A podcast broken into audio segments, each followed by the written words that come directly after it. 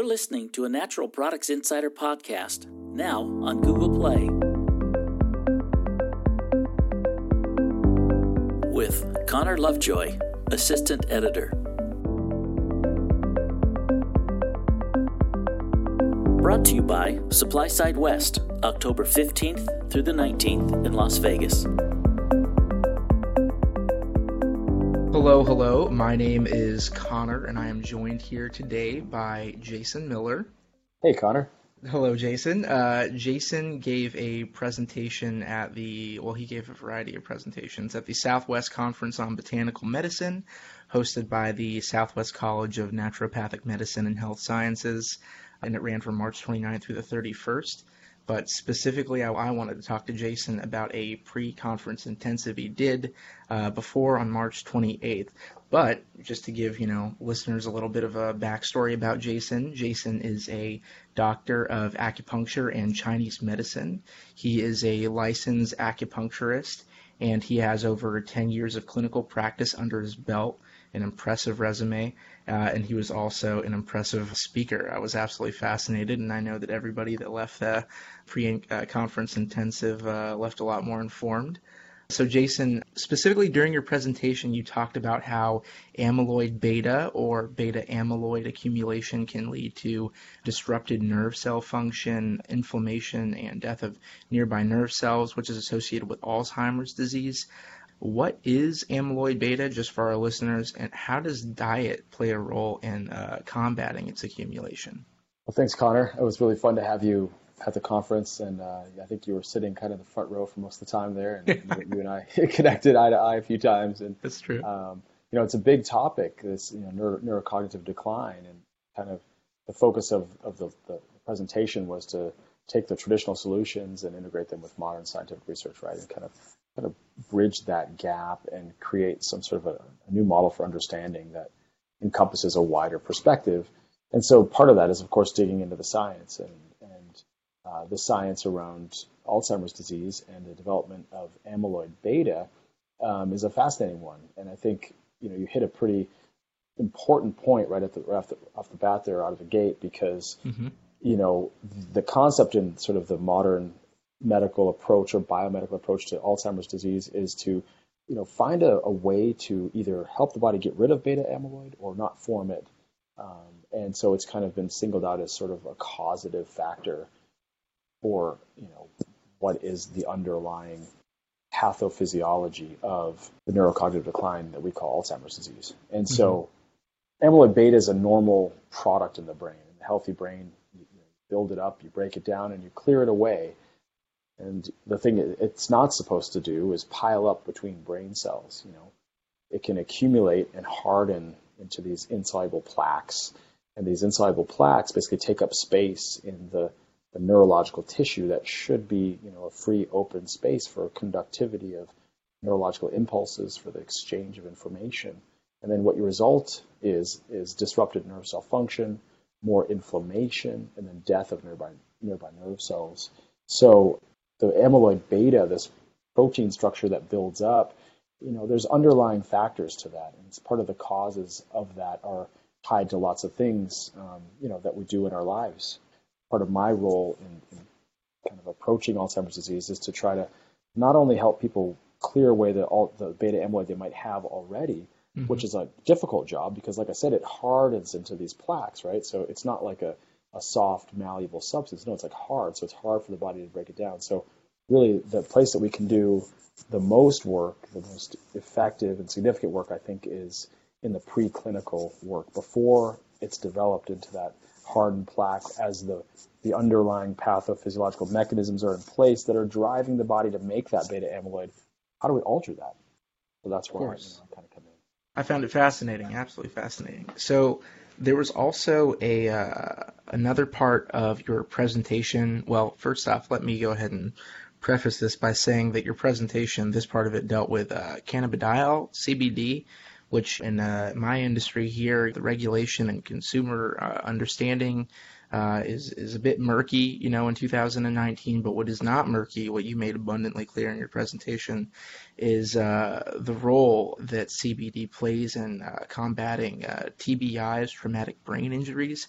Can you just speak to the science behind that, like how it uh, plays into the endocannabinoid system in the human body?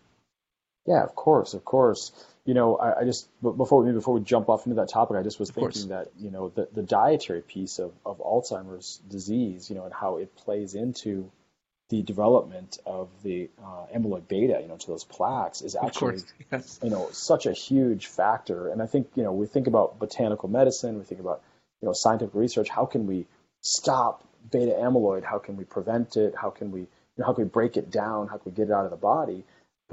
You know, we don't need to go to drugs. We don't even need to go to, you know, intense botanical medicines. Really, diet is hugely influential when it comes to cognitive function and, and, and how to influence cognitive decline. You know, I think that we look at the dietary insults that we're facing, you know, from just the genetic alteration of the food supply that's occurred over you know, the last hundred years, maybe a little bit more than that. But you know, we, we are those of us who are kind of skeptics in, in many ways around medicine and around you know food and economy and so forth, you look and you say, well, I, I, I don't feel like we're, we really have a clear understanding of whether GMO foods are safe or not. So I'm going to avoid them for now. Of course, now, it's tricky. You know, tricky yeah, right, right. And and I mean the the idea is you know GMO, right? Well, genetic modification doesn't require you to go in and you know pick up a piece of DNA with a little nanoprobe and insert it into some food to change it. You know, genetic modification is happening over time by farmers selecting for specific cultivars and chemotypes of plants every year and even running shorter cycles to start to alter the genetics and alter the phenotype of those plants. And what we've done is we've genetically modified a lot of foods like soy and corn and oats and wheat, and uh, we've modified dairy. And so these foods alone have become a big, you know, inflammatory source to drive that beta amyloid you know, the way we cook our foods, you know, where they come from, you know, things like refined sugars and carbs and all the kind of refined fats and trans fats and overcooked foods. Those are all big, big factors with lots of data behind them to show how they drive inflammation that can lead to the deposition of more amyloid beta, you know, and, wow. you know, some of those stuff I've been reading about lately is like, it's not so much about what you don't eat. That helps. It's really, really important that you eat good food. It's like, if you eat just bad food and you don't eat any good food, it's really, really hard on you. But if you eat bad food and you eat good food, you're not doing nearly as bad. So it's like the, the eating of fresh vegetables, like seven to 10 half cup servings of organic vegetables and fruits, you know, four to five times every day. Um, you're just going to get so many polyphenols, so many flavonoids, so many basically medical compounds from the foods that are going to enhance your body's ability to you know, use beta amyloid in the appropriate ways, you know, get it out of the body more readily, and not have that inflammatory immunological response that leads to you know, Alzheimer's. Disease that's incredible. Yeah, I just wanted to kind of, you know, just just make that point that, God, if we could just, you know, make the decision to change some of the things that we do on the basic level of, you know, what we eat and what we don't eat, will have a huge impact on Alzheimer's disease. If people understood that a little goes a long way, a big yes. difference can be made essentially, right? Yeah, you know, and and it's like, oh, you know, mom said I got to eat my bru- my Brussels sprouts. You know? all these all these sort of cliche things, you know, like, oh, you know, hey, eat your kale. Hey, eat your spinach. You know, and and it's like if you eat your spinach, you can have some of the pudding, or if you t- and and there's actually some wisdom to that. The modern research actually shows that that when you do eat those good foods that are rich in those healing compounds, mm-hmm. that you actually can mitigate some of the, the issues you'd have if you just ate those so-called bad foods. That's incredible. Yeah. so, yeah, you you were just asking me about uh, about CBD, right? Yeah, no, no, that is absolutely true. I lost my uh, train of thought there for a second. Yes, but I, I was asking you about CBD and and its effect on uh, traumatic brain injury specifically. Yeah, well, I mean, you know, this has become a really remarkable kind of focal point in modern scientific research and where it really kind of overlaps with sports medicine and you know TBIs traumatic brain injuries they have, have quite a spectrum, right, of, of what can what can happen. You know, it could be just a bump on the head. You don't even lose consciousness, but it's a pretty hard hit, and the brain takes a little bit of a shock in that moment. But let's say you didn't go unconscious. That's one le- level of a TBI. And then as it progresses, it's, you know, you get knocked unconscious. Then how long are you unconscious? And then you can have open head injuries where the brain's exposed. There's all kinds of things that can happen to the severity of that traumatic brain injury. And, you know, we're always looking for solutions. And what's been happening now in the field of sports medicine is looking at all these people. And this also extends to the military, right? This is, you know, concussive, um, mm, yeah. you know, uh, weapons, right? That, you know, and just loud and heavy and large things that cause, uh, you know, lots of damaging impacts to the body. Um, that these brain injuries that happen in these types of activities actually have a very powerful and negative effect on the long-term functioning of our brains. And that's where the science has been digging in and going, wow, you know, you look at these veterans and, you know, say for example, somebody's had, you know, several concussions as a military, as active military personnel, they're going to actually have like a three to four times higher risk of developing cognitive decline than somebody who didn't. And that's just even if you didn't have, uh, you know, a fully um, an unconscious concussion. But once you get into like loss of consciousness concussions, then mm-hmm. those that amplification of the downstream effects of loss of cognition and you know buildup of beta amyloid or of other inflammatory byproducts is higher and higher. And so we're always looking for ways to combat that, and we haven't found a lot of things that are helpful.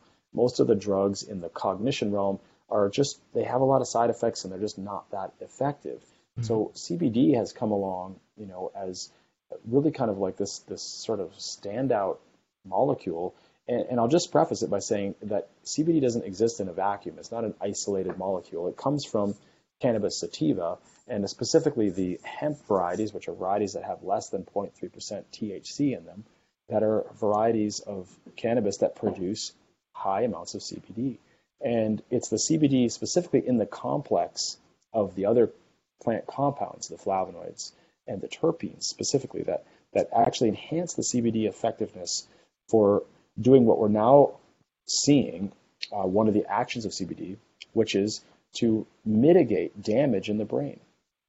And so, you know, there's a lot of focal point right, right now in the scientific research around the endocannabinoid system, which is involved in brain trauma. And what's been kind of coming up recently is that during a traumatic brain event, such as a concussion, the levels of endogenous, that means you know, produced inside your body, cannabinoids mm-hmm. were elevated. And animal models have been used to, to study this, of course. Um, and I'm, I'm, never a big proponent of animal, animal studies, but that's how we derive a lot of information. Of course. And yeah, and as, as, as scientists have dug deeper into the role of cannabinoids, um, it looks like the reason that they're elevated is because there's a protective mechanism that they are a part of. That's the endocannabinoid receptor network, especially the CB2 receptors, and CB1 receptors, those two that we've been studying the most, CB1 receptors that are really nestled into the neurological tissue of the body and CB2 receptors all over the immune system, those two types of receptors both are involved in this sort of inflammatory control. And CBD has a, a wonderful effect because the research shows that it's those endogenously produced cannabinoids that result in this protective effect. The two main ones, there's one called anandamide and one is called 2AG. And CBD has the ability to enhance the body's production of these endogenous molecules that have this protective role. It's really pretty fascinating, and it's led to some deeper studies that are coming out now. Um, where even there's a there's a study that's going to be held this summer, starting with 100 former pro hockey players that all have suffered from brain trauma, that are going to be studied basically for the effect of CBD on their headaches, emotional instability, PTSD, anxiety, depression, and pain. And so they'll all be taking CBD pills for a period of one year and then taking that information and looking at the results. And it's really exciting to see, you know, that we actually have an, a system in our bodies, the endocannabinoid network, that is there to help mitigate inflammation and protect us from traumatic brain injuries. And then we have an external compound now cannabidiol, CBD, with its you know hemp-derived plant polyphenols, terpenes, flavonoids that all work together to mitigate damage. I think that's just fascinating. I'm really excited to be kind of a part of that that movement in medicine. That is so wild. Uh, I, myself am a huge uh, hockey fan, and I just never put two and two together that, like you're talking about, you know, veterans and they're facing concussive blasts and they're facing, you know, tr- brain injuries on the regular. But so, so are athletes, of course, and I never put two and two together that a lot of hockey players are facing uh, CTE issues, you know, brain trauma, and I think they would be a phenomenal group to target, which is why this study is probably taking place. I'm, I'm fascinated by it. So there were there were so many different plants that you uh, that you touched on that had serious effects on cognitive health in your presentation. Can you speak to some of their efficacy and the studies behind some of them? I mean, you listed almost like 10, maybe over 10, but could you provide me just, uh, you know, with listeners, just a little bit of a short list on uh, some some superstars that you like to put the spotlight on? Oh, certainly, absolutely. And I mean, just I think I probably listed 30, but you know, some of them were more lists and some of them were highlights, right? Um, and I, I, think that you know, one of them I want to say that stands out, you know, to me um, is Mucuna pruriens. And Mucuna pruriens is an herb that uh, comes out of the Ayurvedic medicine tradition. And it's the richest naturally occurring source of L-DOPA that we know of on Earth. It's a plant that, you know, makes L-DOPA. And L-DOPA is the precursor to dopamine. And if you, if you know a little bit about the physiology uh, surrounding Parkinson's disease, then you'll know that it's a disease that relates to the degradation of dopamine receptors and the inability of the body to, to get enough dopamine to affect the neurons and have its dopaminergic effect on the musculoskeletal system. And there's lots of neurological downstream effects from that dopaminergic network. And what's fascinating is that in the in the realm of Parkinson's disease, there's a lot of medically derived pharmaceutical applications that are now basically standard of care. The main one being Sinemet, and it's basically levodopa. It's a synthetic form of L-dopa, and L-dopa is a precursor to dopamine, like I said. But mm-hmm. what happens is when people use that synthetic form of L-dopa over time, they generally have a, a loss of response and a further degradation of their neurons.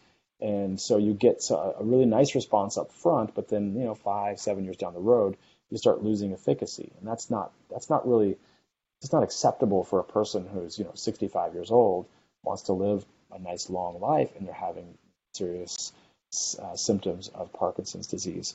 So along comes mucuna, and it again, like I was talking about with the CBD and hemp, it's this matrix of a plant together all the compounds that make up an orchestra of synergistic plant materials that have nestled in them this L-dopa molecule. And you can take it and you can get enough L-dopa into the body to actually inhibit the dopaminergic deficiency symptoms that we see in Parkinson's. And I've been using this a system for use for for applying um, mucuna pruriens as a mm-hmm. powder mm-hmm. in anywhere between a five and fifteen percent L-dopa concentrated sort of standardized extract with a few other plant compounds and things, and with great success in Parkinson's patients. And I just want to say again, it's back to that like the magic of the plants. That it's it's all science when it comes down to it. You look at it, you can break it apart and see the molecules that are there, and L-dopa being a central one. But you don't need to isolate that compound and then give it to the person as a synthetic isolated molecule. You actually lose some of the efficacy when you have the mucuna. The results are more profound. That they're gonna, you know, the results are gonna be long, long lasting. None of my patients that I've been working with now even in that five to seven range, year range, have had any degradation. They're all able to, you know, use a stable amount of mucuna in combination with other nutrients and things and, and get great results.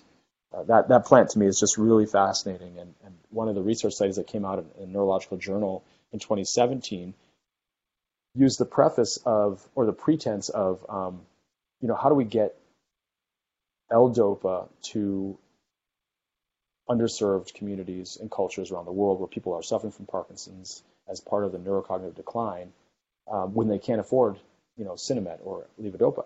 And the study was saying, hey, look at this plant. It works great. Let's start getting it to people. They can grow it themselves. It's a bean. They can cook it. They can powder it. They can take it, and they can get great results. That's well, I took that as wow, this is fascinating how this plant actually, you know, can be a great um, choice for people who are even in more um, you know, wealthy communities and cultures to be able to use something that has, again, that whole plant effect, the safety. long term.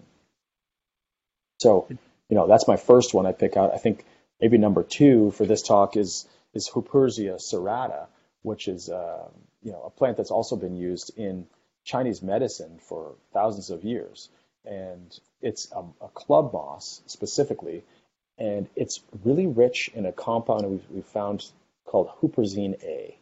Mm-hmm. Huperzine A has some specific effects on the cholinergic system in the body. And when I say cholinergic, it's the the, the, the, neurological system in the body that uses acetylcholine as a neurotransmitter to conduct neurological impulse from one place to another. Why that's important is because acetylcholine is the main neurotransmitter. I mean, the, the bulk of the neurological activity is acetylcholine, and it controls muscle activity all over the body. It also controls memory, it controls mood, it controls so many different things that, you know, whenever we need to conduct some sort of energetic exchange, acetylcholine is almost always involved. It's also involved in Parkinson's disease, like I said. So Huperzia serrata and its huperzine A is specifically what's called an acetylcholine esterase inhibitor. That's kind of a long word. Mm-hmm. But basically, what it means is it stops the body from breaking down acetylcholine and allows the acetylcholine to hang around inside the synapses, the connecting point between two neurons, for longer. So it keeps stimulating and sending the message longer. And that's really important when that cognitive decline system's coming on, especially in Alzheimer's and other forms of dementia. Acetylcholine is a place where we've been targeting. People have been trying to find you know, drugs to be able to stop that breakdown of acetylcholine so we could, could keep that neural conduction going on. Like, you know, you're trying to find that word, you know, dementia, people who have dementia or especially mild cognitive impairment, impairment often starts with, God, what's the name of that guy? You know, okay, it was, uh, he was in that movie. No, it was like, okay, it was like, um, it was about, oh, I can't remember that. You know what I mean? It just kind of yeah, goes on. Yeah, exactly what quite, you're saying. Yeah, can't quite finish the pathway, right? Can't quite mm-hmm. make it there. So it's like acetylcholine helps to finish the pathway, keep going along that memory path till you end up where you're, you know, where you're supposed to land, find the word that you're searching for. And so acetylcholine is part of that conduction of that neurological energy to get you to where you're going. And huperzine A can enhance that specifically. And so again, use the whole plant, Huperzia serrata, combine it with the huperzine A as an isolate, you can get a real directed effect. Wow. And especially in the case of you know Alzheimer's, we don't have any good pharmaceutical options. You know, all the, the drugs that we're you know using right now, they don't have a very long, you know, uh, duration of effect. They, they tend to have a lot of side effects. They're just not that effective. So it's nice to have other options. I think, you know, you and I were talking maybe at the conference about one of my favorite herbs, you know, Panax ginseng. Everybody knows about ginseng. It's oh, like, oh course, yeah, yeah. I, know, I, know, ginseng, right? It's like, oh, it's ginseng, right? but I, I don't know that people really understand just how powerful of an herb it is. It's um, it's got such a long history of use in traditional Chinese medicine, especially, but in other places around the world also. And as, as kind of like a primary adaptogen, as a Taoist longevity herb, it's it's has this kind of mystical connotation around it that it's, it's it gets to this place that's that what they call in Chinese medicine the source qi, kind of like where your body's converting its essential substances into whatever it needs to be, all the neurotransmitters, hormones, all those things. But ginseng gets right into that place and actually enhances that conversion. Now that's kind of like you know an extrapolation from Chinese medicine to modern science, but I like it because what we see with ginseng, as it is in Chinese medicine, as a tonic, a, mm-hmm. a building and strengthening herb for the spleen and the kidney, we get into this group of compounds that are called the saponins. They're also ginsenosides. And the ginsenosides have been studied now for their incredible effects on improving mental performance, especially during stress, helping concentration when people are old or fatigued, mm-hmm. being an anti aging tonic, um, protecting the brain, having neuroprotective properties, and, and great for you know diseases around neuronal loss. And there's a lot of research, a lot of data that's been gathered with Panax ginseng. And I think I put up a slide during the you know during the conference. I might have had like um, seven or eight just human studies with Panax ginseng showing you know, it prevents beta amyloid, it, it increases learning capacity, etc. Mm-hmm. And so I just want to put it out there that some of these, you know, herbs and things that are just sort of like, oh yeah, household name, yeah, Panax ginseng. It's hard to believe just how powerful they are and how important they are. And it's sort of like the idea of a cliche, right? It's like, oh, that's so cliche. Well, true. Why is it cliche? Because a lot of people said, oh, wow, that's true for me. You of know? course. Yeah. And so I kind of feel like the same thing with ginseng. It keeps coming up because it keeps having an incredible amount of value.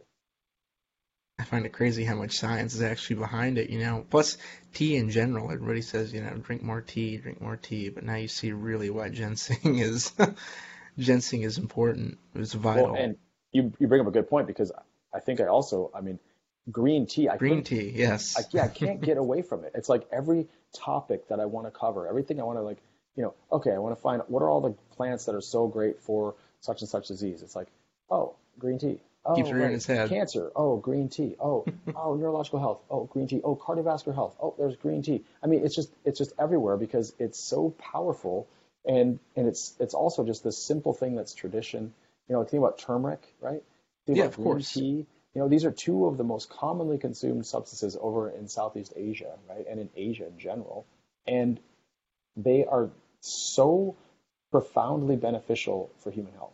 And it just brings up that kind of idea that, wow, you know, even though we didn't have the molecular science, we figured out what was good for us.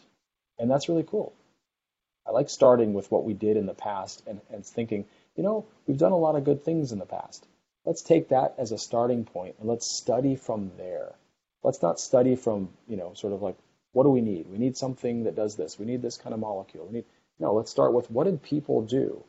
And, and then you start saying, oh, they had a reason for doing that. like you said, it's not just a cliche. There's there's legitimate science behind it. But of course, back then they couldn't really, uh, they didn't have the means to, you know, perform studies.